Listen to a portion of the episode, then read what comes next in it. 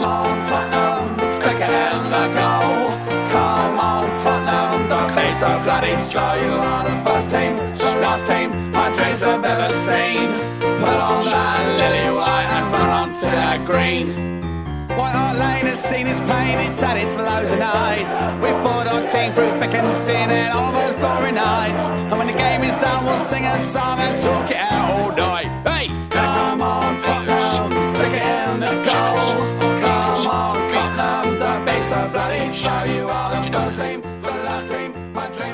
Hi, it's episode 19, season 2 of the Tottenham Hotspur Family Podcast. Joining me this week, Nick from Norfolk Hello, good evening. and Devan from Leicester. Good evening. Right, um, begin with yesterday. Um, Nick, you and I travelled up to um, to Merseyside, um, We did, yeah. and we got we got the train there. We, we were talking about the fact that I think both of us had been before, but hadn't really spent much time in Liverpool.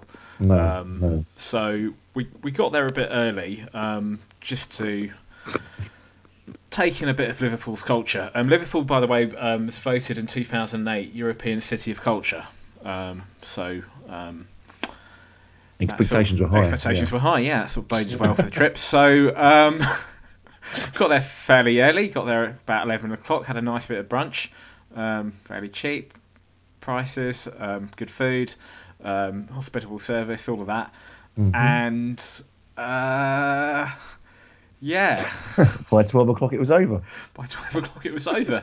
Um, so we had a little wander. Went to the docks, the famous um, Liverpool docks, and the Liver building, and uh, it was shit. And that's the end of that then. Thank you for the culture programme. Back next week. I'm not. I'm not being harsh. Sure, if, if we've got any any. it was um, raining, to be fair, Jack, it- but it, it- was quite a wet day. That didn't help. It was quite a grey, Mersey sort of scene. But yeah, it was a little bit disappointing, to say the least. It was, um, which wasn't the case with, with, with, with the game. I thought the game was really a really good game of football.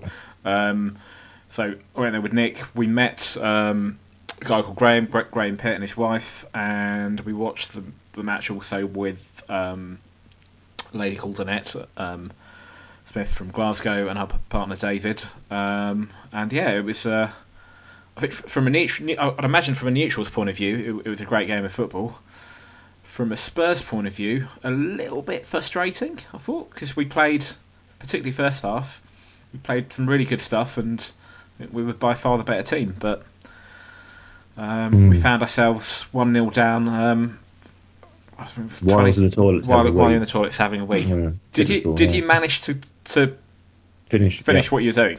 Yeah, yeah, yeah. I just heard the roar of the crowd thinking it's too loud, and I'd come out. I just saw Aaron Lennon putting the ball in the net, and I thought, ah, shock. I think, I think we all called that that he was going to score at some point during the day. It was a particularly good goal as well, but I, I, we played so well the first half. We, we just bossed it completely, and to go one 0 down was a massive travesty because I mean Everton were shit the first half; they were terrible. Um, but credit to us, we'd come back into it and got our just reward for half time. And we sort of talked about pushing on for the second half, and I'm, I'm kind of a point's good, but I kind of feel like we're Poch on this one. I think it's kind of two points drop really. Mm. But that's uh, that's good in a way that Poch sees it as that. You know, the expectations. We talked about a pod a few weeks back. The expectations are such that we, you know, we go to a place like Goodison. It's not apart from last season. We don't have a good recent record there. It's always a tough place to go. They always give us a good game. Mm. Um, and the fact that he sees it as disappointing that we've dropped um, dropped two points is, you know, a, a sign of the times where we are as a club, and the fact the expectations are a lot higher, and, and how much we progress, which which can only be a good thing. Um, Dev, what was your take on the match?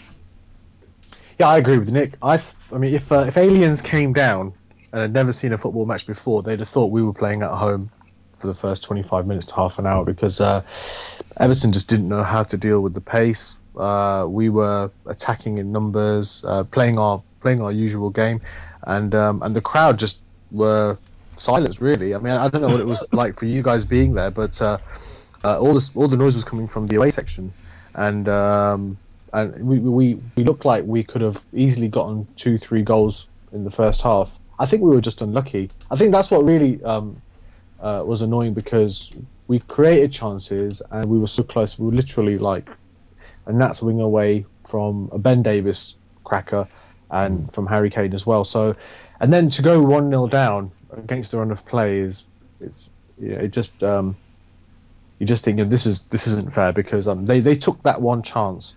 But uh, the reality of it was that we, we bossed the first half. And, and to be fair, we, we were great for about 10, 15 minutes of the beginning of the second half as well until um, he brought Besic and Deulofeu on, and, and, suddenly they looked like a really good team. It's, as you said, it was that goal against run, run of play. We we we really bossed that first half, um, and apart from that that chance which they converted, which I, I think looking back on the replay, um, when Lennon took the f- shot, Vertonghen I think he could have done a bit. Yeah, I think he could have done a bit. I, the... I, don't know whether whether he did that just to avoid the ball hitting his hand and getting a handball. I don't know, but I, um, it was a good strike. It was, it was a good, strike. strike yeah, yeah. Um, he sort of knew it um, as soon as the ball fell. yeah. I looked at it and I thought, oh no, no, no, yeah. no, and he just knew it was going to go in the back of the net. But um, and apart from that, shortly afterwards, um, I remember saying to you during the game that there was another chance they had straight afterwards. I can't remember who it was. Yeah, and Kyle Walker put in yeah. a good tackle, good, good, good interception, good block. Yeah, yeah. Um, and that was it. That was about it, really. Um, we had there's, there's a stat on the BBC website, and it shows you, particularly for the, I don't know if it was for, for the whole match, but certainly for the first half, it shows you um, us in their half, pretty yeah, much. pretty much, yeah. Yeah, their fullbacks yeah. hardly got past the halfway line. So well, we had um, sixty-one percent possession in the first half. I mean, that's that's crazy away from home. It felt like especially that. at a place like Everton as well. Yeah. But in one sense, you can understand why because they're not going to shut up shop and, and, and just put 10 men 11, 11 men behind the ball But they like to play too so the yeah the, the yeah. space was there but nevertheless having said that 61% is, is not to be sniffed at no yeah, I think we like a, normal day we've dominated games and not looked like someone kind of scoring and going on. But yesterday it was just we kept going and going and wave after wave after attack and mm. just out of the bar. Okay, the, the post and the bar situation, a couple of inches either way, they both go in. I think if we'd scored first, I said this to uh, Jav yesterday. I think if we scored first, I was really confident I was going on to win that game yesterday. I had no doubts. So there's not. I can, don't often say it about Spurs. But if we'd scored first, I could we would have run away with that game. Mm. It was literally get some play. It kind of it shocked us a little bit, but we credit we showed a bit of character to come back into it. And um, Dele Alli was absolutely superb yesterday. Absolutely superb. That's probably the best I've seen him play since he's been at the club. Yeah, and um, you mentioned Dev the the atmosphere in the ground. Yeah, most the majority of the noise, all of the noise came from and the travelling Spurs fans, and, and I thought it was um, probably. I've, I've done a few away trips. Most enjoyable one still to date is, the second time that I've been at Goodison, and it's, it's, it's a lovely little ground, um, and the atmosphere was really good. Credit to all Spurs fans. Um, there was hardly anything that came from um, the home crowd, mm. and that's not you know, and that's not me just talking up our away fans. I, I went to Swansea earlier this season, and their their fans were great. The, the home fans um, at the Liberty were, were, were you know really good. Um, but at Goodison Park, you could barely hear anything. Um, they've lost a few games, haven't they? They've, they've been a bit mediocre in the league. I wonder if that's kind of affected them because they were particularly bad yesterday. I'm sure they've had better atmospheres at Goodison Park, but as fans, as away fans yesterday, I thought we were cracking. We were absolutely superb. It was one of the nicest away atmospheres I've been to for a long time. It was good. Um, second half, I thought we faded away slightly. They probably had the better measure. Certainly, the last I don't know twenty minutes, they were pushing on um, and applying a bit of pressure. And probably in the end, I think it might have been a fair result if you look at the fact that the second half they did quite well, but um, and we had chances as well, I suppose, second half as well to, to, to kill it off. And well, Kane particular, well, it looked like he had a good chance where we were sitting. It's quite low down, so I don't know how much he got contact there, but he put it wide. But yeah, we had some chances as well. But I think the last the last ten minutes, especially, they were really pushing forward, and I was kind of um, after the ball crossed and went into the box, I was thinking it's going to end up in the back of the net. So it was kind of nice to get away the last ten minutes with a point. Um, but yeah, a good day out, I think.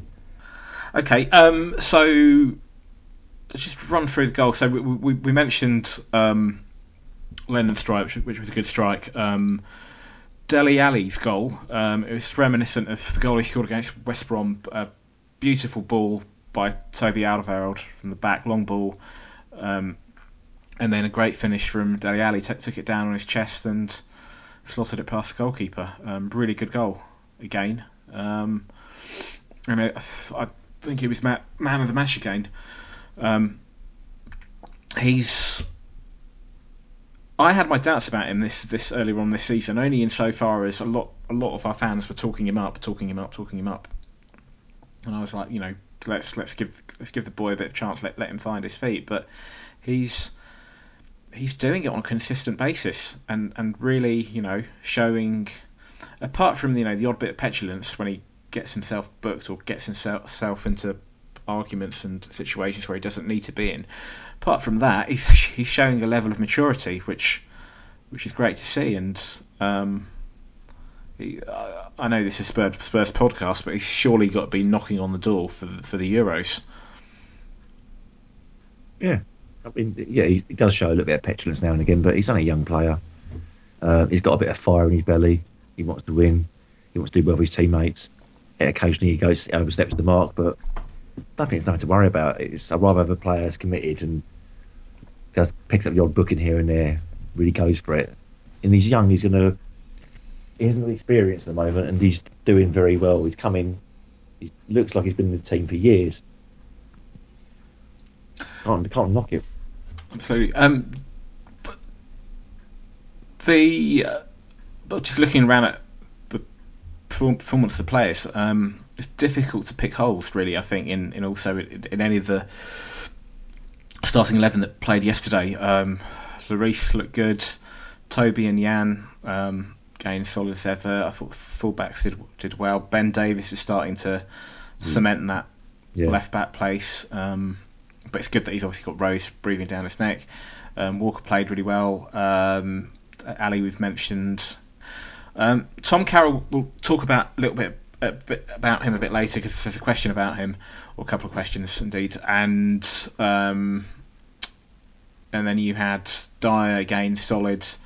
Um, Eriksen, I thought did, played really well. Um, he, he's had a bit of criticism of late, um, but I thought he did well. Um, Lamela was really good. Um, Kane, I thought could have done a bit better. I don't know when you were watching it on TV, Dev, um, what you thought of Kane's performance. I thought there was one or two chances where he was through on goal and he could have done a bit better. I thought he looked tired, and um, obviously being the the main attacking threat, um, they they obviously played on that as well. Uh, Everton's defenders did, but uh, I I did think he looked tired. Um, the substitutions again, I, you know, different. I said different, different perspective watching it in the ground. Particularly, we were quite low down, and then maybe slightly different on on TV. But I wasn't too impressed with any of the subs that came on. So Chadli came on. I don't think he did did anything. He looked a bit rusty. Son as well. Um, Son, it was hilarious because he was. Um, I can't remember who it was. I think it was Stones um, was giving him the, the runaround, um, and it, Stones had the ball and was just playing keep ball with um, with with. I mean, someone was trying to press him, close him down, and, and win the ball, and um, Stones was just sort of dribbling and keeping the ball and giving giving him a bit of runaround. Uh, who was it? The other substitution that came on. Um, can I, can I just stop you on that, by the way? Because it's funny how when you see it from the away section being there, it looks different from what actually happened. Um, he he started giving Son the run around, mm. and then he tried the the Cruyff turn, and all the Everton fans behind the goal started booing him. Yeah, and uh, and yeah. then he managed to draw a foul out, which I couldn't see a foul. Yeah, I'm not being biased, but I didn't see a foul from Son. I just thought he he he thought, shit, I'm in trouble now. I'm in front of the goal.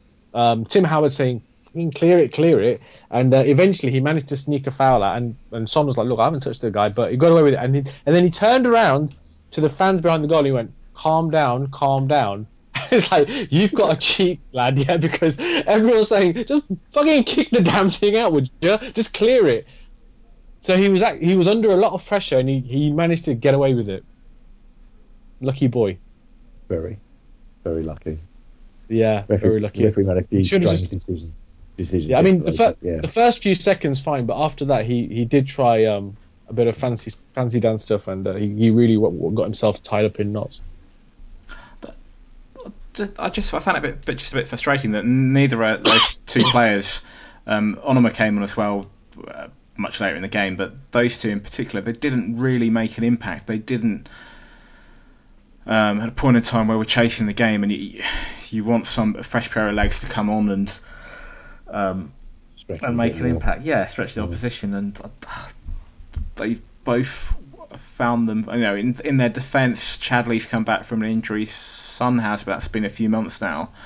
I don't know whether it's a case of sometimes some players need to start matches and they're not really good impact subs. Um, but yeah, that that was a little bit frustrating, I Yeah, suppose.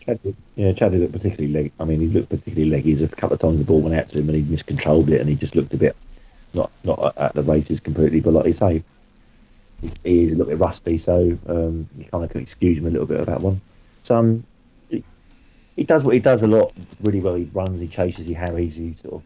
But um, no, They do. Does anyone else think that Son looks a lot like Lewis Holtby in the way he um, moves around the pitch mm, uh, Yeah. and chases the ball as well?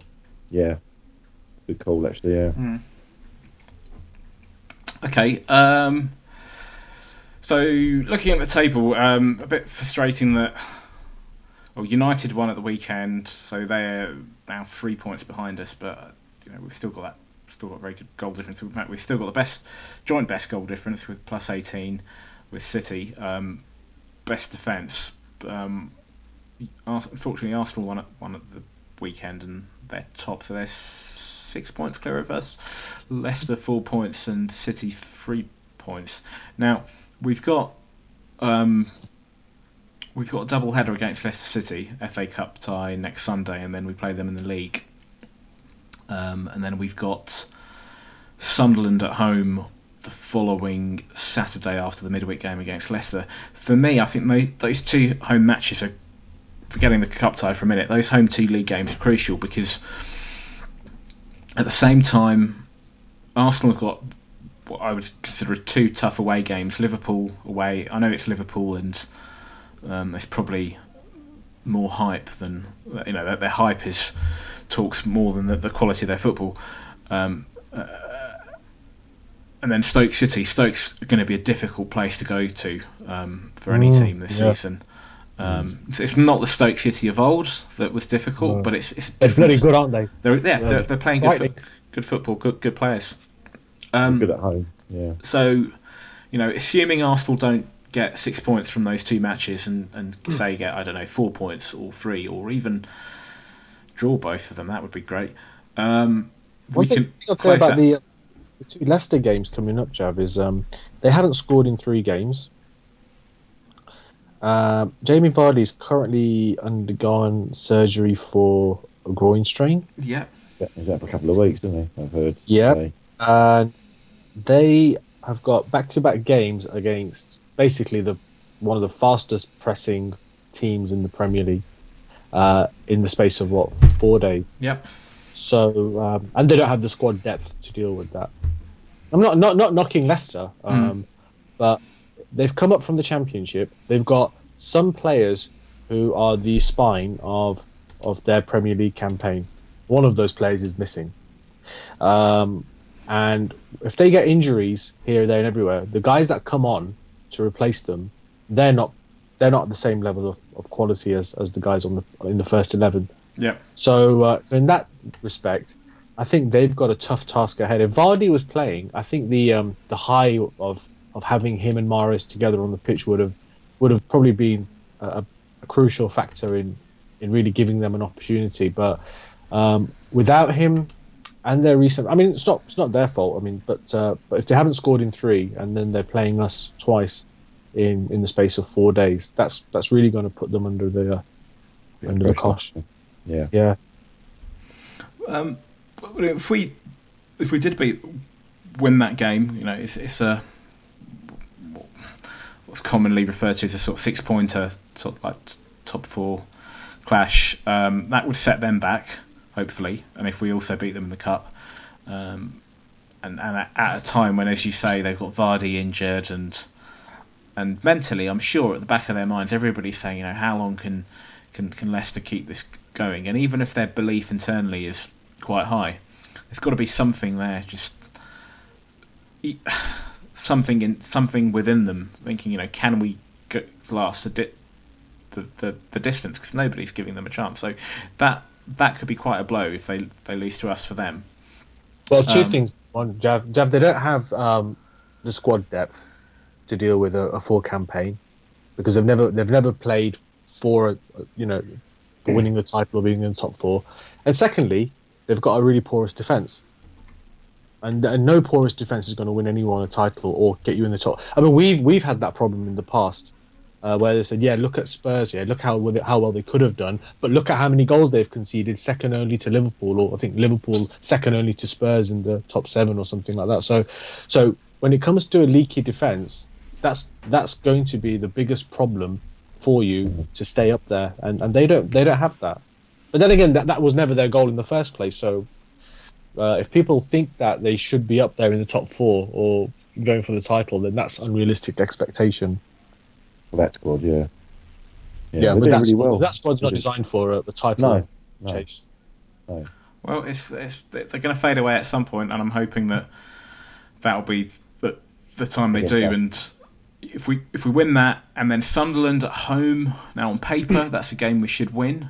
Um, it would be disappointing if we beat Leicester in the middle of the week and then screw it up against Sunderland after. But but, you, there but you've there got is a, there is a word for that. yeah, but Yeah, you've got yeah. to you've you've got to um, they're the games you've got to win. You know, it's it's not just about beating the the ti the, the the teams in and around you um, and and beating your Man Cities or whoever else. Um, you've got to also beat the crappier teams. Um, Yeah, Just yeah. because it's expected of you doesn't mean to say that you're just going to walk out there and, you know, as we found out against Newcastle, um, you, you've got to you've got to beat what's put in front of you. So if we if we can I get think, that, Newca- I think Newcastle was a one-off because we were trying to play in a certain way, and they hit us on the counter attack. Um, but most teams that play 11 men behind the ball in the past that would have worked against us. Um, but now because we're just playing at such a high tempo, the opposition can't cope, and that's the problem. If you, it doesn't matter how well drilled you are. If you've got, if you've got 11 men behind the ball, the fact is you have to be alert and concentrating for 93, 94 minutes. it is Big Sam though, and he has got a tendency. Um, I think it's a myth now. He's Big, Big Sam's working on reputation now. Yeah. Once upon a time, maybe, yeah, during the Bolton years, and he comes in to do a job. Even at West Ham, I mean, you look at his last 20 games, and you look at uh, at West Ham, and you look at Slaven Bilic's first 20 games, the number of goals scored, uh, the number of chances created, it's just miles apart. And I think now, you know, he's at a club where he doesn't have the players. He doesn't have Kevin Nolan.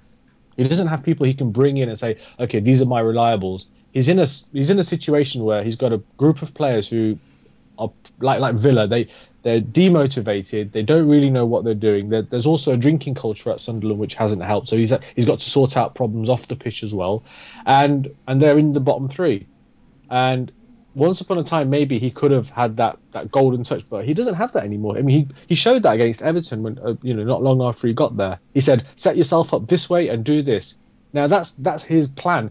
You know, anyone like Big Sam says, whichever team you give me, I'll set them up, and anyone can do it. Well, he did that at Sunderland, and they went to Everton and they got spanked, five goals. So it's obviously not that easy to do it. no, that, that, that they are poor, but it's just that sort of. It's the fact that they're yeah. so shit that that that gets you a bit. It's not. It's not a. It should, it should be on paper. It should be a gimme. It's because of that shit. It should be a gimme. It should be. You know. It should be an easy It's free. gonna, I, pass. I think it's not a gimme. I think It's going to be a tough game. I mean, they're going to come. It'll They're a going to tough be like, like Debs, Sure, yeah. They're going to be set up. They're going to be well organised. They're going to know their jobs. You know, they're going to have Defoe. They've got they've got some good players there. They're not completely shit, but it's. I don't think they're going to come and like be expansive and try and go for us. They're going to come back and frustrate us and try and pick things up on the counter, maybe. But if we play well and we stick to our jobs and we get a bit of rub of the green, then I think we should win that game. Mm. Quite comfortably. We are not but- the same team that we were last season. We've only No, lost twice not. in the league. no. And one and that the first one was uh, the first day of the really season against unfortunate. United. Yeah. yeah, which was unfortunate. And uh, we've just come away from Goodison Park disappointed and deflated that we didn't win. Now Mm. that tells you the mentality of the team. And forget five seasons ago or four seasons. We're talking about the change from the end of last season to where we are now. I mean, we don't, this this Spurs team is not recognisable. That's a good point. Yeah. Yeah, last season, even when we, even when Poch started to turn turn things around after the Stoke game, um, there were there was a we went on a little run, as I recall, and there were a lot of games which we were narrowly. I think when we started doing the pods, um, and um, we were there were, there were a series of games we were, we were narrowly winning two one, and, and there were late goals from Eriksen, and you know we some of those games we were a bit lucky, you know. And I know I know sometimes that's part and parcel of football, and sometimes you know you pick up results when you're not playing well. And I'm not, I don't want to knock any of that because that was all part of the, the progress we were making from where we were um, when we played Stoke and before um, early, early in that season. But we've taken it. He's now taken it on, as you say, Dev, um, to another level since then, and and we're, we're a completely different team. Um, I think mentality's got a lot to do with it, and he's like, he's, he, he, you can't just come into a club and then know the 25 players there and know their ins and out, what drives them on, what doesn't. He needed time to find out which players were going to fit in and which players weren't, and that takes time. That takes a little bit of time. And coming into the season, he knew which players were clearly not up to the standard and he what he requires, and they were gone. And he's brought players in now that fit his philosophy and his ethos. And look at the team now. They, they battle for each other. They fight hard. They've got technical ability. They've got a, a will to win. They've got determination. And we're starting to see some. And they're starting to believe now. They believe in him. I think we're all believing in him a bit as well. And it looks like was saying, it's just an unrecognisable team from last year. It's, you know, I don't say we're going to we go. They think we're going to win every game. It's not, not got to that stage yet. But it, we, you, I kind of think we're going to be really hard to beat, and we're going to have a good chance of winning. So yeah, it's it's a completely different, and, and the atmosphere at the lane is just heaps better than it was last year. It was toxic last year. Now it's enjoyable. And it's got to be better to play your football into a, an enjoyable atmosphere than whatever was playing on last year. absolutely, yeah. Do you know, Um, on that on that point, I just wanted to say that um, after the Newcastle game, um, you could just tell how, how disappointed the, the fans were at the lane when we lost in the way that we did at the end, and um, honestly, I mean, know, we were all feeling so low, and the only man who who could stand up and actually get the words out of his mouth was Pochettino, and he just said. Yeah, I get it. I, I know why people are disappointed because they have an expectation from us. You know, we're we're disappointed too, and you know we know what we expect from ourselves, but the fans do too, and I, I feel for them. And I was like, God, man, if that was me in that position, I would just be like, I don't want to talk to anybody. I just want to sit in a hole and wait for the whole week to pass. Yeah, and he and he knew it. He just said, look, I've been here before.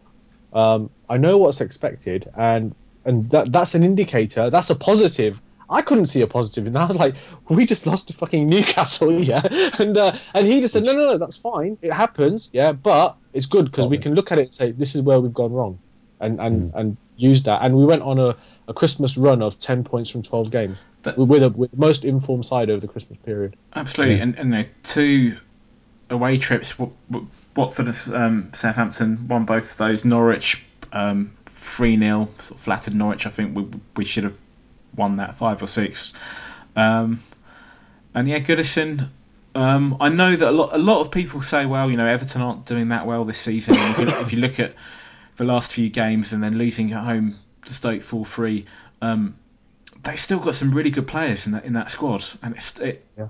um, I, you know, I th- think it's it's not a bad result going there. Yes, it's disappointing. Yeah, we we, probably should have won it. Um, There's no way, Jav, that they were going to um, play open, attractive football at the back. I mean, yeah, across the rest of the pitch, maybe if they, if they'd had a chance to, but not at the back after conceding seven goals in two games. no, and, Yeah, and they, they just weren't, and they knew we were coming, so they knew that okay, look, you know, we need to keep it tight at the back. We know what's going to come, and then when we get the chance, I mean, the one thing they said at half time in the game was that um, because uh, we were pushing so far up, it meant Lukaku's having to run further forward. That's not his his his place is being in the last third, bullying the defenders and and playing other players around him. That's that's him, a Drogba style uh, player. But because we were playing so high up the pitch, it meant that in order to get him into the game, he was either sh- shackled around the halfway line or he has to leg it forward. So they have to pump balls up, you know, route one, and get him to run onto it. And that's and that's why they, they changed the strategy and, and the goal came from that because he finally did that. He he ran up there, he, he bullied um Vertonghen and set the, the, the assist up for, for Lennon. But until then, they weren't allowed to play their game in, in attack or defence. And, and and at the back, they just said, look, you know, we just can't afford to let any more goals in. Just just on L- Lukaku, uh, Nick, I don't know uh, yesterday whether you picked up on this, but one of the things that I was sort of really fascinated by was how Lukaku was going to fare against um, his um, Belgian counterparts, um, Yeah. Toby and uh, Yeah. and Jan, and uh, I thought most of the duels, particularly the aerial ones, you know, and, and Lukaku's a big, big lad, big, strong lad. I He's thought they, they lad. I thought they, they came out on top. Yeah. Yeah. Yeah. I think yeah, I think they cope with him particularly well. You know, he's uh, he's been on form. He's been scoring some goals as well. So it wasn't like he was you know out of form and stuff. He's a he's a handful. And it's like he's got that kind of Drogba presence about him. He's a very good player, and I think they both handled him very very well yesterday. Yeah, Quite- absolutely. yeah. Yeah. So that was good to see. What one one thing on that topic, um, since you mentioned um, Belgium, uh, I actually thought about this today. That if if uh, if England end up playing Belgium in the European Championships, I'm gonna feel like uh, a mother torn between two sons because I mean it's not it's not because it's it's England. I mean you know you want England to win, but nevertheless, Belgium have got so many players um, in the Spurs in the Spurs squad, and you look at it, you think, yeah, but I- I don't want them to lose. Yeah, so uh, that would be tough because you've got Dele Alli, Harry Kane, um, Tom Carroll, possibly Kyle Walker, but you've got like an English core at Spurs, and then um, you've got the Belgian core as well. So, uh, so if, if England played Belgium, that would be a, a Spurs fest, wouldn't it? Really? It would. Eng- well, England every time, but I, but I, I guess I'll be closely watching Belgium during the Euro- Euros. It'd be just like watching Spurs. Um, Yeah. maybe not as emotional and, and, and as up and down. Um, right, so just very quickly before before we do questions, um, the double header against Leicester. So the FA Cup tie at home next Sunday, and then midweek um, league match. Um, quick predictions, Nick. Um, right, that all depends what team Poch puts out for the for the FA Cup game. Um, I suspect there'll be a few rotations and probably seeing Vorm and Wimmer and Trippier play and stuff like that. Um, I hope we've got enough United to beat them. I think we have. I think we own one from last year as well, so I think we'll I think we'll win that maybe two one. The league game, yeah, it's again. I'd, I'd, I'd be happy with a two-one win for that again. So hopefully both two-one victories. Dev? Uh, I'm going to go with a clean sheet in both, and I think we'll win both of them. So I think I'll say 2 0 in the first one and 1 0 in the second one. Okay. Um, and we- we've obviously got revenge for last last season in mind um, when they beat us, knocked us out of the FA Cup. Um, Oh, and one other thing was my, my last game was uh, at- the Lane was uh, when we played Leicester, and in the last 10 15 minutes, I remember coming back home and uh, uh, when I went back to work the next on, on the Monday, I said uh, we could have lost that because you know Leicester are at the bottom right now, but they look bloody good. And that was the that the end of their game against us, even though they lost four three. That was the beginning of their revival, and um, and after that they just like beat so many teams and, and were safe before. I think like they had like three games left, and they they'd already secured their uh, their Jamie place. in Vardy scored as well. didn't He scored I think he's Yeah, yeah, he did, yeah. He got a couple of, yeah, he played really well. We were lucky that game. Yeah. yeah. Well, Yeah. I'll tell you what. Earlier this season, you know, West Ham were, were, were flying high, and we managed to burst their bubble. Um, and hopefully was do. West Ham we played, wasn't it? It was Sorry? only West. It was only West Ham when we beat them. It was only Bournemouth when we beat them. Well, hopefully we can do the same to Leicester and, and derail their season. And that's not not meant as a slight on Leicester and you know No. credit cr- credit to them. And I think what they've done this season has been really yeah. really good. But you know ultimately, My team I- I- to beat yeah. Leicester. yeah, and I, I, I want us to finish as high high up that table as possible. Um, I think we're going to draw the first one one all, and it's going to go to a dreaded replay. Um, I think we'll, we'll win the midweek game two 0 and I don't think they'll have enough um, enough in their locker. Because as you said earlier, Dev, I don't think they've got the squad strong enough squad to rotate players um, and juggle both games, and I think they'll be a bit out, out of steam. And, and if Vardy looks like he's out for two weeks, then um, I think we'll, be well, well placed to, to beat them in the, in the league. Right, before we do questions, um, here's Bex with an update on the Spurs ladies. Hi, it's Bex with a quick update on what the ladies have been up to. Well, I say update, it would be easier to update you if they'd actually played.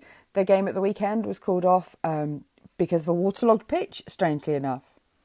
So that means that the girls haven't played since Sunday, the 20th of December, uh, when they lost 4 1, which is never a nice thing to um, go into a break having lost. They're scheduled to play on Sunday at Shrivenham uh, against Swindon Town in the FA Cup, and that's a 2 o'clock kick-off for anybody who's got some spare time things seem to have calmed down on the game front. They're just playing Sundays now, and that's scheduled right through to the end of the season. Um, there's not really a lot to say as they've had no games, but I thought I'd just give you a quick update to let you know there have been no games, which is nice and ironic. Um, anybody wants to get in touch with me, I'm on the Facebook page, and failing that, I'm on Twitter at Bunches Bex. Cheers, bye bye.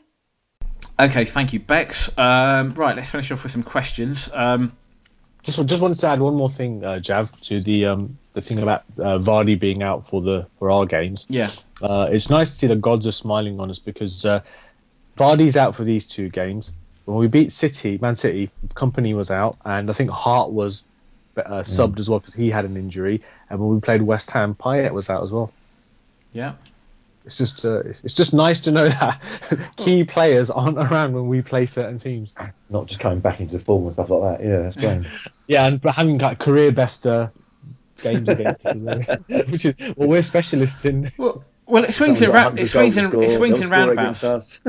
It, it swings and roundabouts. We, we always complain when it, when somebody um, scores against us and sort of uh, that, that's never scored, or somebody who breaks their after a barren spell and they happen to score against us, and you know how it's always us and whatever. We're un- unlucky, so you know we, we deserve a bit of luck, and uh, Yeah.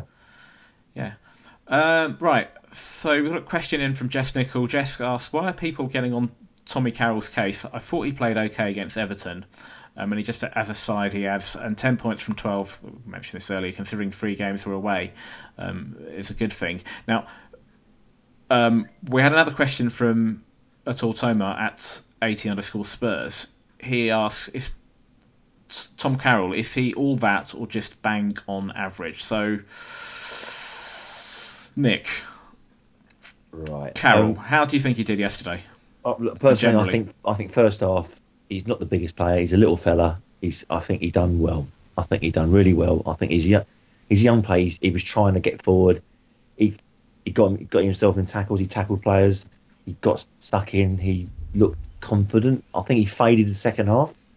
Um, but I've not seen enough of him. He's nothing. He's been around the team enough to to long term to know how he's going to do. I think he's worth persisting with because it's a, I don't know. I just think there's something there's something about him. I just and people can't. Maybe people have got a different opinion. Don't think he's all that. But until he plays a number of games, how do we really know he's not all that? You know. Um, I think he done okay yesterday. I'm with Yeah. Jess on that one. I think he done okay. Dev? I thought he was brilliant yesterday. I really liked him. He had a fantastic uh, pass completion rate as well. And um, until Besic came on, um, and basically uh, Martinez knew that okay, this guy's the one who's creating all the, the movement for Spurs. He's he's the one who's distributing the ball. Um, you know, shackle him. And as soon as he got shackled, that's when um, Everton managed to get more of the ball because until then, Carroll was controlling it from the midfield. Now, people make this thing about oh, Dembele's out. Oh no, Carroll this, Carroll that. First of all, yeah, sure, Dembele's a beast. Yeah, Carroll isn't. Um, but having said that, he's a different kind of player. He's more of a, a deep lying playmaker. Yeah. Whereas Mousa's uh, a box to box midfielder. You can't expect Carroll to to be able to shield the ball like like Musa does. I mean, he's got a trait that most Premier League players don't have. That he can, he can once he's got the ball, it's very difficult to get it off him. But Carroll's not that kind of player. Play, uh, Carroll's job is to sit next to Dier and to control the play from from deep and so, and, and defend where necessary. Just support him there. But that his job isn't to like be a beast and like um, bounce people off the ball. His job is to like get the ball and distribute it, and he did that fantastically. Um, I think he's got a brilliant future. I, I was I wasn't sure about him before, and the Newcastle game didn't help his cause. But I think he's learned so quickly from that, and um, I loved his goal against Norwich as well. So um, onwards and upwards for him.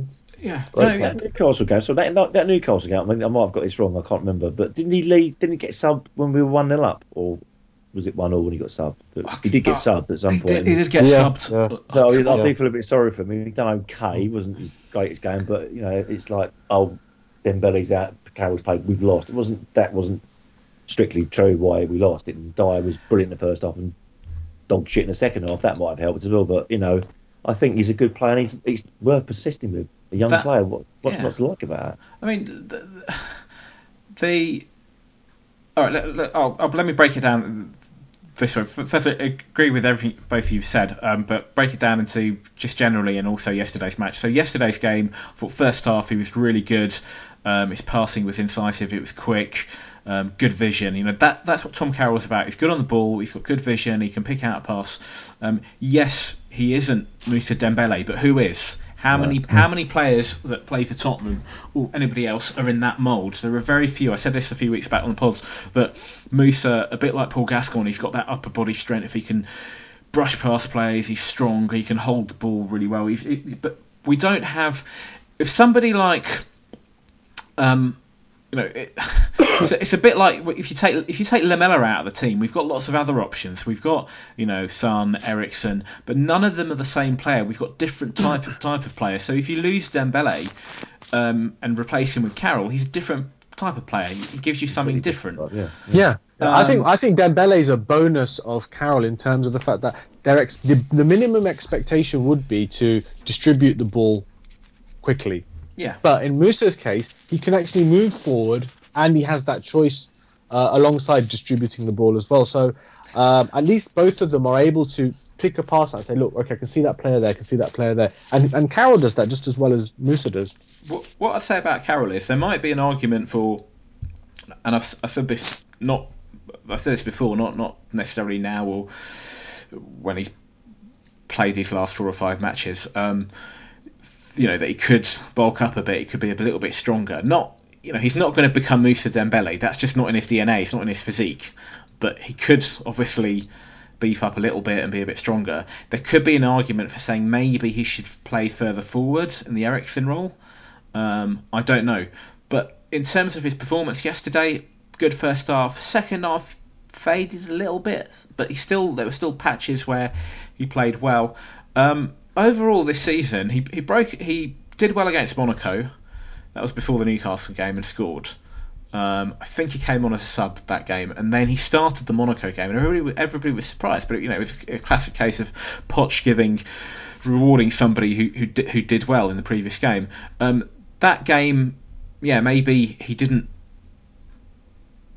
do himself any favors, but then hey, who who who that day played particularly well? We you know Dier was pretty poor um, that that day, and I, and I can't help thinking if Dier hadn't played as poor as he had that match, um, you know, where it, it might have given Carroll some protection if, if Dier was a bit more on his game. Um, It's like it's like Nick said um, that you know he hasn't had enough games injuries. But if you look at guys like Dier and Alli, I mean Dier was getting um, negative reviews at the beginning when he was being played on on uh, right back, uh, even though he came in as a centre back. But now he's got a reputation, and suddenly you see Dier's name on the team sheet, and everyone's like, "Oh, thank God, you know Eric Dier's fit, or thank God Mousa's fit, or thank God Yeah. uh, Dele Alli's fit." But at the beginning, when you didn't know they were unknown quantities, you know, football fans are fickle and they're quite unforgiving. And unfortunately, in Tom Carroll's case, he's at that stage right now where like like Nick said, you know, we don't we haven't seen enough of him. We don't know, and he makes a, he makes a mistake, and suddenly you think, oh yeah, I've seen two games of Tom Carroll, and in one of them he played really badly, so therefore he's not all that. Yeah. that's And he's that's a, a, bit and he's a young player, making him Yeah, yeah. learn Uh, his trade and getting on with it. You know, I tell you what, what I like about Carroll. After that Newcastle game, um, I think he came on as a sub against Southampton, which was which was good of Poch to do that. So he didn't cast him aside, which could have broken a kid's confidence.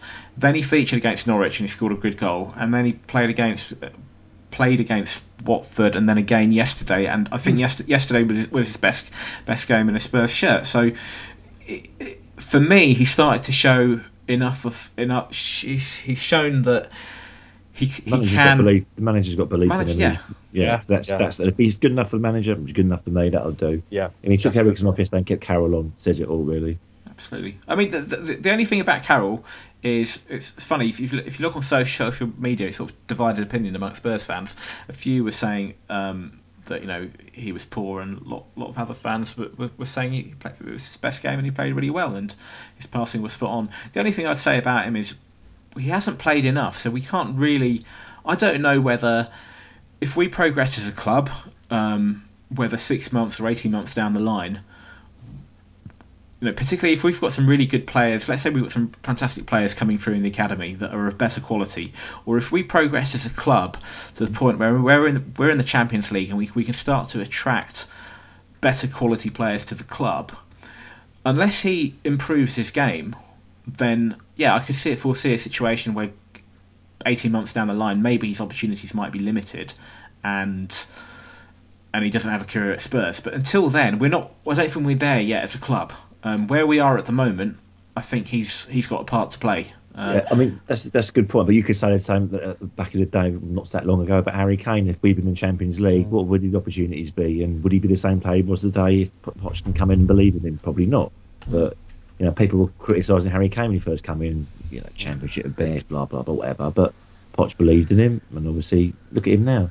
It may be the same case of Carroll. It may not be, but um, I think if the manager believes in a player, I don't think where where we are in Champions League or not, irrespective, I think he still believes in his players.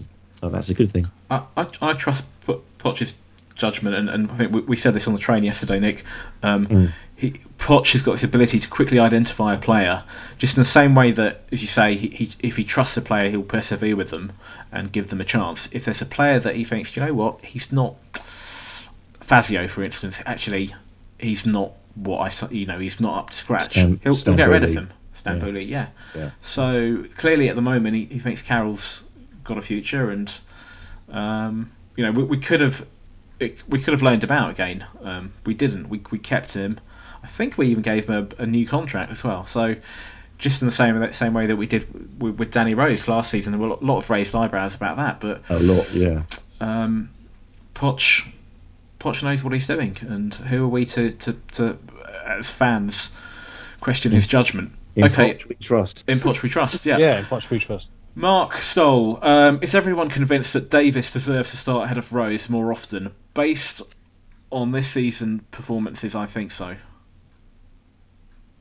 Uh, I, I, I think he deserves more than he's getting at the moment, but that's not because I think he's better or Rose is worse. I just think that they bring a different dynamic to the game. Yeah, we we kind of said yesterday he, he seems to prefer Davies when we play away from home defensively, and Rose more so at home. I think he's attacking prowess, but I think Davies. I think yesterday he was at, probably I well I haven't seen him as much as you guys, but um, that's probably one of the best games I think I've seen him playing. He was defensively he was spot on. Yeah, it was couple of brilliant, yeah. attacks. Yeah. so I think he's he's like another player who had a not bad first season, you know, he, but he's definitely coming leaps and bounds this season. I, I would say, in my eyes, he's, he's probably our best left back out of the two of them, in my opinion. Yeah. Yeah. I think last season I would have said Rose. This season I don't think there's there's much in it. Um, if you asked me a few weeks ago, I think it was a Southampton game and Rose didn't play that much. I think he was injured. And Davies came back into it, and I thought, "Ooh, you know, he, he looks a little bit off the pace, but well, he hadn't played for so long, um, and he obviously doesn't have the, the pace maybe going forward that, that Rose does, but he sort of cemented that that position now the last few games, and he look, looks certainly a bit more solid than than Rose. Um, yeah, for the moment, I think Davies nudges ahead, but it's great that we've got um, competition. for players. competition. Yeah, yeah. And that left back. Yeah. um, God, a few years ago, Cotto, we had Benoit, so Cotto, um, Gilberto. Oh God. Naughton playing out of position as a, as a Naughton played it anywhere. yeah, um, left back. He should have been left back in the changing room. Um, Terry loosely asks, should we ex- not expect too much? Um, hope for top four and then hope to really push on next season, or do we dare dream? Go for it. I reckon we should go for it because not not because I think we are the finished article because we're not. Otherwise, we would have we would have um, known how to close down yesterday's game. But um, there's no guarantee there'll be a season as open as this next season. Yeah. Yeah. I mean, to be fair, we did talk about it in the train going up yesterday, and uh, I think I've probably made my views about this. I think we try not to get ahead of ourselves and have a bit of reality. But Jav made a good point. He said that will next season will Chelsea be as bad as they are now? Will Man United be as bad as they are now? City going to improve? It's like it is our, probably our best chance. So I kind of get it on that respect. Um, we've got a good a chance as anybody else. But as I was saying to Jav yesterday, it all depends who we attract in the transfer window because if that window shuts and we haven't got a backup for Kane, I mean a proper backup for Kane, um, I think we could struggle. And what a great segue to the next set of questions. So, look, It's, looking it's at like we'd read them. It's bizarre. Um, looking at right, so we've got a few questions on on on, on transfers. So um, another one from um, Atul Soma at AT underscore Spurs. He uh, he says who would be your ins and outs of the window for him, Berahino or Ighalo, um, Andros, Fazio, and possibly Carroll out. Chris Kelly says, would you go for Wanyama in the window? Um, I think we need reinforcements in, in midfield if, if we get an injury, and obviously we need a striker too. Um, and then Nick, you and I were discussing on the train, obviously the the, the striker situation. Um, we don't really have a any cover for, for Kane. We, we can talk about false nines until we're blue in the face, but we don't have any cover.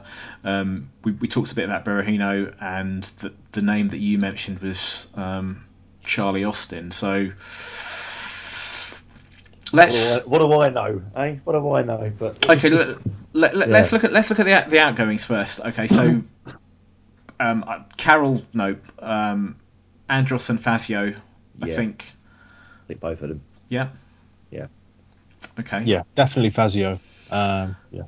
We'll come. We'll come to the striker in a minute. Um, Wanyama, would would go for Wanyama in midfield? Um, I think.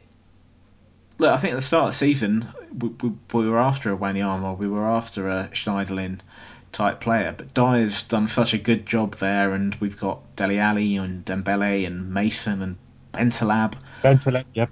Um, Hmm. So, uh, Bentaleb, yeah. I Hmm. Don't. For me, it's not a priority. I agree with you, Jav. I, I think it would. I think the players who are in the squad who are coming back from injury, like Bentaleb, I think um, Poch will have said to them, "Look, if you're injured, don't think it's the end. You know, fight your ass off, get in training, and do what you need to. And um, you know, when the opportunities are there, you'll get them. And and they they he's proven that already through like using players like Tom Carroll. So they know that it's possible. And if you brought someone like Wanyama in, a he wouldn't want to like disrupt the the harmony in the squad, which is his priority, and B, it would be a bit of a kick in the teeth for those players because they'll think, well, hang on, I thought you said, you know, if I if I trained hard, then then the opportunities would present themselves. I mean, he's a good player. I mean, don't get me wrong, he's a good player, but do I think we need him this particular time? Mm, No, no. I think there's areas we need to strengthen in midfield. Like I say, I think we've got enough options, definitely this season in that, in that area. If we if we get too many players in, um, that in itself can unsettle the balance of the squad at one point, uh, you know, halfway through the season. And the the look, the priority is is, is a striker. Um, arguably, you could say two strikers, um, but Yeah. Right, so Atul Tobar mentions Ighalo. Um, I like well, look Ighalo, but I don't think that Watford are going to sell him. Not at least not in this window. Um, No, very surprised. so it comes down to, and we were discussing this yesterday, Berahino. Do we revive that deal? Uh, and the name that you mentioned, Nick, was Charlie Austin. Like, yeah, I mean, obviously people are sort of uh, Charlie Austin, but it's what's not to like about him is just all the factors. He's he's a, a poor, okay, you can say maybe he's a poorer version of Kane, but he's he's quick enough. He knows where the goal is. He's, he works hard for the team. He's technically very good. Uh, and the other thing Levy would love, he's coming out of his contract. Um, he's not got long to go, and you could probably get him for about three million quid. It's it's it's a def- a de- and also he's played in the Premiership on the QPR. He scored goals in the Premiership. It's not like it's all new to him. No, it's just. But obviously, Poch, it's not been he's not been linked with us because Poch doesn't fancy him. So, and Berahino, well, yeah, I'm not doubting that he's going to be a very good player, but I just kind of worry about his attitude problems. But again, if Poch wants him and we get him, then that's fine. On um, on Berahino, I know uh, I'm, I'm I agree with uh, with Nick with regards to the whole you know temperament thing and the attitude. I think that's become part of the the circus of being a professional footballer now. That if if you want to move or if there's a if there's an opportunity, then your agent will say you have to do this, this, and this. And I imagine this must be an absolute nightmare for for Pulis at the moment because Pulis doesn't personally have an issue with him, but he can't play a player who's not 100% there, whose, whose mind is elsewhere. Um, if it was a choice between Charlie Austin and Berahino, I would reluctantly go with Berahino purely because A, Poch fancies him, and B, I, I haven't seen Austin play in this kind of a setup before. And you need someone to be able to slot right in. And obviously, Poch thinks that Berahino can do that. Berahino thinks he can do that. Everything was ready, and then um, Jeremy Yeah. Peace, in his infinite wisdom, decided to uh, you know, try and play, yeah, try and play Billy Big Balls with Levy, and um, and now no one's happy. We didn't get the backup striker we wanted. Berahino didn't get the move he wanted, and West Ham, West Brom are stuck with a player who who they can't play. Yeah. Yeah, and it's not Pulis' fault. Pulis like, well, i in fairness to, I mean, I've never been an advocate of Tony Pulis, but one thing in fairness, in in every single press conference that he's held, I think apart from the last one where he did come out and say, look, this is just taking the piss now, he's always said, look, you know, honestly, we all know what the situation is, but the player is doing his bit, and you know, he's trying to he's trying to make his relationship with the player as harmonious as possible, uh, so that if he needs him, he can say, look, Saido, I haven't got a problem with you. I know you can do the business. Come on, do your thing while you're here. You know, let's not pretend I know what the score is, but um, but no one's happy. You know, Pulis needs a striker. I'm sure Pulis is probably saying, look, you know, uh, if the right amount of money comes in, great, sell him to Spurs. Spurs want him. He wants to go. Then we've got money to buy a striker who he can play. And it's not like they, you know, they're uh, in a safe spot at the moment, is it? No. Um, I mean, Bale, you know, he went uh, AWOL towards the end before his, you know, dream move happened. I mean, I'm not blaming the guy. I'm just saying that it's it's par for the course now that you know if uh, if you have to dig your heels in, you dig your heels in. And I, I don't like it, uh, but it just seems like that's the way it is. Yeah, but the, the, the- although the flip side of that is if you take someone like Charlie, Charlie Austin, um, he could have signed for a Premier League club in the summer. Um, Yeah. But who wanted him, Jav? and There must have been somebody, surely Newcastle, surely there must have been somebody in the Premier League. I think it was. It- I think it was Newcastle. I think Newcastle. He didn't, he didn't fancy Newcastle by all accounts. What I've, my friends are QPR fans I mean, have uh, telling me. uh, so Unless he was he was holding out for a move to a bigger club. Um, I think Fernandes was also asking for a lot of money as well, wasn't he? Well, if his price has dropped, if his contract is about to run out, and then hopefully his, his, his it won't cost us that much in the market. I don't think it's a bad. Coupled with that, and coupled with the fact that look, if he comes in, I can't see him upsetting things too much. Um, he'll probably, player. yeah. he'll probably be happy to be on the bench, playing for a Premier League club, than than spend another six months in, in, in the Championship. Um, and if it doesn't go well for him, I don't think it would. I don't think he'll drag us down necessarily with it. But if it doesn't go with it well for him personally, um, then we could sell him on in the summer and probably make a tidy profit um, if we've given him a, like a three, a three yes, or four Daniel, con- yes, Daniel, contract. exactly, Daniel. Um, I, I don't think you know. I don't call, think yeah, it's make that call. it- it- it's not the same as when we got got Saha in that window in four years ago when when um, Redknapp's manager. I don't think it's as bad as that. Yes, he might not be at the Berahino, or, or, or if, if we're led to believe that that's well, that's um, Poch's number one George, target. But he's somebody that can come in and do a job. You know, um, he's got experience in the Premier League. Um, does he fit in with our style? I don't know, but I, I don't think if we can get him at a good price, I don't think it's the end of the world. Um, okay, final three questions. Um, Oliver Lease asks, with the temporary stadium plans being decided, where would you like us to play while we wait for the new stadium? Um, he adds, the problem I see with Wembley is that every team coming to us will play like it's a cup final. Um, I think I said this on the last pod. I'd quite like us to play at Wembley because it's quite convenient for me to get there. Um, selfishly, no, yeah, yeah. Um, um, I mean, what what are the alternatives? MK Dons? mm, Yeah, Isn't that quite far out though from North London? yeah. It's no, it's, it's a shithole, really. yeah. It's just soulless. Did we go past it? Yes, We uh, did, yeah. Yeah, and we said, "Oh, this could be our new home for a year, stroke two. Like, no, no, th- no, No, no, thank you, no, no, thank. Um, no. Yeah, I th- wasn't there- didn't someone mention about sharing Stratford, or was that just were we talking at fantasy? we were talking about fantasy that. Yeah. No. Uh, okay. Let, let's just let's play devil's advocate for a minute. Let's say it is Wembley, right? Um, for one season, and let's say it, it is only one season. Would it be a problem? Would teams come to us come, to us and think they're playing in a cup final? I mean, yeah, I, I could, I kind of see that point. You know, didn't Arsenal play their Champions League games when Highbury's been developed and they were crap? I mean, it's just, I don't know. It's, yeah, I mean, it's, I it's, yeah. it's not an ideal situation either way around, is it? No, I agree. I agree with Nick, and um, the, the fact is that if uh, if teams do come, I mean, think about it. It's like the allure of Wembley. If you're going to play there, w- whether you try and just you know keep in the right frame of mind, you walk out and you see like bloody ninety thousand seats, it'll affect you, and you you'll just play at a different level.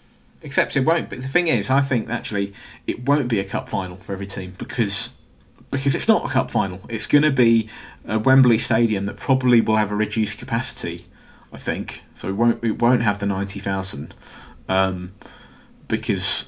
Uh, No, sorry, well, I didn't mean I didn't mean the the, the capacity would full. I just mean that the when you walk out of the tunnel and you see It's intimidating, yeah. Mm. But but I don't I don't know that would would it be it wouldn't have that same sense of occasion as a cup final. So I don't know if te- teams would, would, would, would raise their game. Um, Well, I hope not because I'd, I'd personally like us to go to Wembley. Yeah, out of the two options, personally, I'd prefer Wembley to MK Dons, personally. But yeah, I, why we can't stay, I don't know. People want more information than me. and Why can't we can't stay and redevelop the ground around? I don't know. But if we have to move, then Wembley's the better option out of the two of them, personally. okay, so jumping forward, um, we've built our new stadium, hopefully opened 2018. Um, Zach Gaznola asks, um, is it just grumpy old fans like me that worry about Spurs being a Champions League team and a new soulless stadium full of plastic supporters who have moved on from your Man U's, Arsenal's, Chavsky's, City? Um, or do any of you worry about the pitfalls of success? No, Well, never. I don't know. No, No, I, don't, I don't sit It- there. It, it is just Zach. He is a grumpy old supporter. So yeah. So, yeah, yeah, Zach, you're a grumpy old man. Um, I don't sit there Yeah, at if night we- if worrying about. it's, um, I don't know the US Sports Direct fucking arena whatnot. Yeah, then yeah, then the, the, a part of me would die inside for sure. But uh, I'm sure Levy, having seen you know what's happened with with that kind of uh, marketing and merchandising, you know he's a shrewd man. He'll know that uh, there's money to be made on the outside, but there's also money to be made from the inside. Uh, it's amazing how the the guys who bought the naming rights from. Uh, uh, Mike Ashley changed it back to St James's Park, and suddenly they became like, you know, these like wonderful angels. it's like all the Geordies love them now. yeah.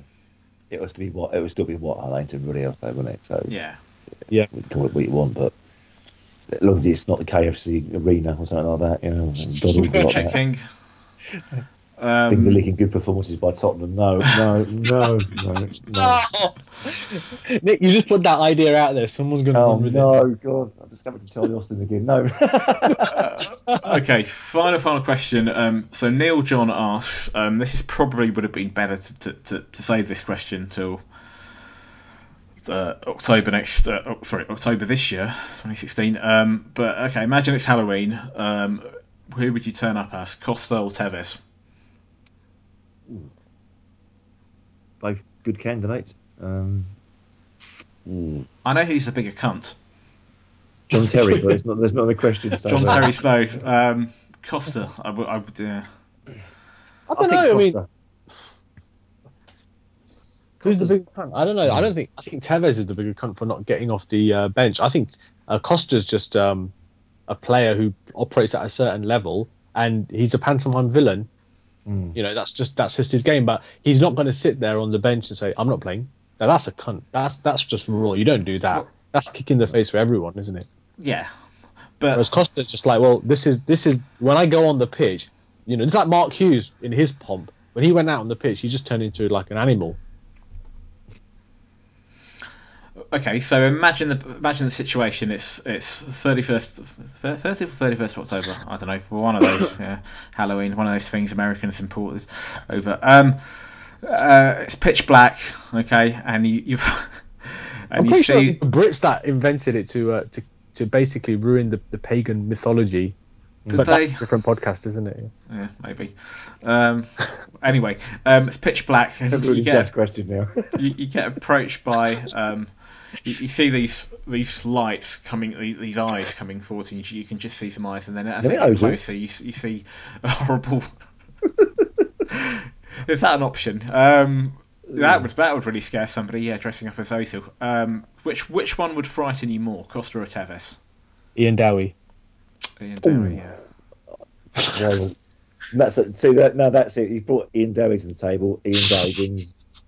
That is frightening all the time. So it's Ian Dowie for me. Okay. Um, Ian Dowie wins it. There you go. if it was a bigger cunt, well, I think Costa and Tevez would, would both be in the running. Uh, That'd be Paul John, Merson. John Terry as well, and Paul Merson. Yes, and Jack, Wil- absolutely. and Jack Wilshere, and, and, and countless others. Um, right, No, on that note, um, thank you, thank you, Dev. Um, thank you, Nick. Who I should have mentioned it's your birthday today, so happy birthday. It is. Thank you very much, guys. Yes. Thank you. Happy birthday. Thank you. Thank you, lads. Good. Thank you. Right, and on that note, the future's bright, the future's lily white. Good night. Come on, Tottenham, stick it in the goal. Come on, Tottenham, the beats are bloody slow. You are the first team, the last team my dreams have ever seen. On that lily white and run onto that green. White Hart Lane has seen its pain, it's had its lows and highs. We fought our team through thick and thin and all those glory nights. And when the game is done, we'll sing a song and talk it out all night.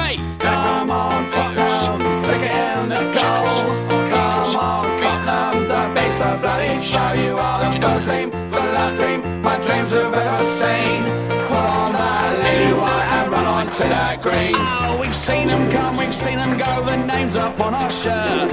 Gods have failed as men are hailed and faces in the dirt. Now gather round and sing it out and we'll talk out all the hurt.